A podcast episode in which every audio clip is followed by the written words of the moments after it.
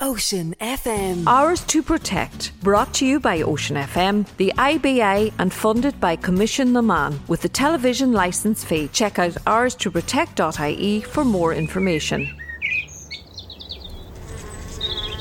Last week on Ours to Protect, we talked about how trees absorb carbon dioxide from our atmosphere, which helps address climate change.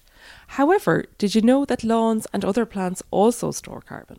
Well, we're going to have more on that in just a minute. First, our good news story for this week is for any of you who've taken to the bicycle. Sligo County Council are looking into whether it might be feasible to build a greenway from Collooney to Bellaghy, which would link up with the Sligo, Leitrim, and North Counties Railway Greenway. And that would mean a stretch for 100 kilometres from Enniskillen to Charlestown. Anyone who's visited some of the other greenway routes around the country will know what a lovely and easygoing way it is to enjoy our gorgeous country. And you'll have seen the boom in tourism that it brings too. There's a consultation on the proposal underway, and you can find more information on sligogreenway.ie. Now, whether you've been out and about on your bike or in the car over the last while, you've probably noticed the impact of no mow May on our fields and verges. Well, today we're suggesting we might all consider building on that good start by replacing no mow May with a slow mow summer. Actually, letting our grass grow a little longer allows more CO2 to be stored in the soil and creates more plant biomass, which in turn can help to reduce the amount of greenhouse gases in the atmosphere. Longer grass also helps to reduce flooding caused by climate change by slowing down water. As a good example, Declan Feeney at ATU Sligo explains how they have embraced this whole concept. So, here on the banks of the Ashlane River, there's a, a whole swathe of land right along the river that we only cut once a year. In some cases, we don't cut at all. There's a spread of different colours, different co- textures, and to me, that's a good sign for biodiversity that we've we've got a, a whole range of different colours and, and feel to it. So we'll get moths, we'll get butterflies, and actually during the summer months, along the edge of this river, we actually get orchids, and they're here in the middle of Sligo town. But the reason they're there is that our ground staff at IT Sligo have done a very good job of moving back the cutting regime. Uh, so when they cut the grass, they leave areas. So in summertime, we'll end up with an array of different flowering plants that you wouldn't normally see because otherwise they would be cut. So sometimes it's a kind of a change in our plan, and that has to be decided depending on where you are. What we need to do is that if we're going to leave areas for biodiversity, it might mean it, it looks a little bit untidy at some point in the year, maybe the whole way through the winter.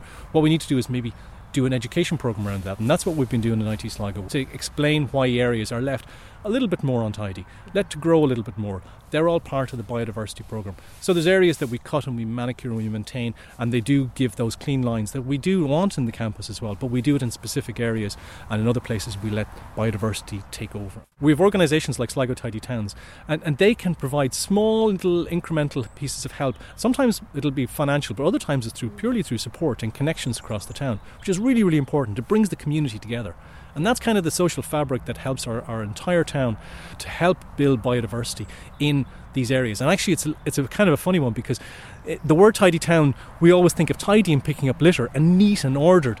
But actually, Sligo Tidy Towns have changed the focus of their activity. They're looking more at biodiversity. They're looking more at trying to make sure that nature is within our urban areas. And of course, we do have to pick up litter and make sure that we don't pollute our environment too. Insects are being impacted by climate change, and leaving our grasses a little longer is something that anyone can do to help. More insects and birds can find the food they need in longer grasses and among native plants. You don't even need to go full meadow. Just setting your mower a little higher when you mow will spare the flowers for pollinators and allow the plants to retain more carbon. I met farmer and ecologist Dolores Byrne by her beautiful hay meadow in County Leitrim.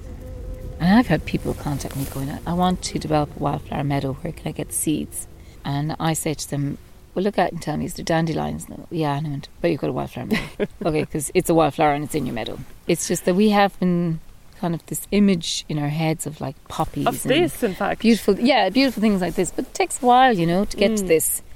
So if you can get your eye to accept what you're seeing in front of you, which might might be some buttercups and a few grasses, that's a wildflower meadow. There's lots of butterfly larvae that feed off the grasses, so the grasses aren't useless. Um, and moths as well will use them. So that's perfect. If there's buttercups, there's a huge amount of things that feed off buttercups. Uh, there's lots of these little soldier beetles that will come and visit it. So that's why we're asking people just to leave the grass verges alone. You kind of got a semi grassland all by yourself. And again, in parks, uh, areas where maybe they're not putting a huge amount of fertilizer, you mightn't get all the plants that we're looking at, but you'd hmm. certainly get a few of them. And then you've got chances of things coming in and using them. You know, there might be a mixture of people listening to this people who have farms, people who don't have farms. It's about getting people to understand that it's totally acceptable to leave a bit of ground grown up. You know, what looks to some people like weeds, to an insect, to a butterfly, is a beautiful oasis. You're going to maybe get some of the weeds like thistles or docks. Now, I said weeds there, and weeds is probably the wrong word to use. Um, undesirable plants, but thistles and docks, um, nettles, they're an actual part of grasslands. So if you find a grassland that's full of those, actually what they're responding to is disturbance in nutrients. But say nettles alone, that can support lots of different butterflies, insects, uh, maybe up to 100 different types of insects will use nettles. So everything's got a value. And those little things, they seem as if they're not making a difference, but actually they're changing people's perceptions and they're challenging perceptions as well. They get more interested in understanding why would I leave this mm-hmm. ground for insects? Why is it important that insects are taken care of? They start to open up to other conversations about, you know, land use.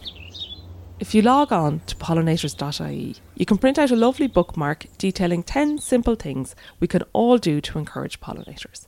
There are printable signs for highlighting wildlife areas and detailed plans for any community on cutting and planting if they're looking to manage grassy areas for wildlife.